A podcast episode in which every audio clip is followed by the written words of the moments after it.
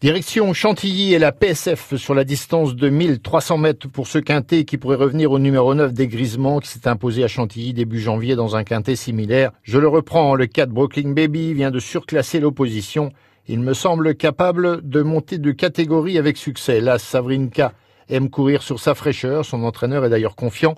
Le 6 Stormbringer est pris une valeur qui lui laisse toutes ses chances. Le 2 Canderas aura la confiance de Henri-Alex Pantal pour jouer un bon rôle dès sa rentrée.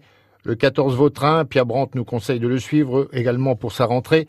Et le 15 Atari, si sa rentrée dans les boîtes se passe bien, il garde une chance. Ma sélection, le 9 Dégrisement, 4 Brooking Baby, la Savrinka, 6 Stormbringer, 2 Canderas, 14 Vautrin et le 15 Atari.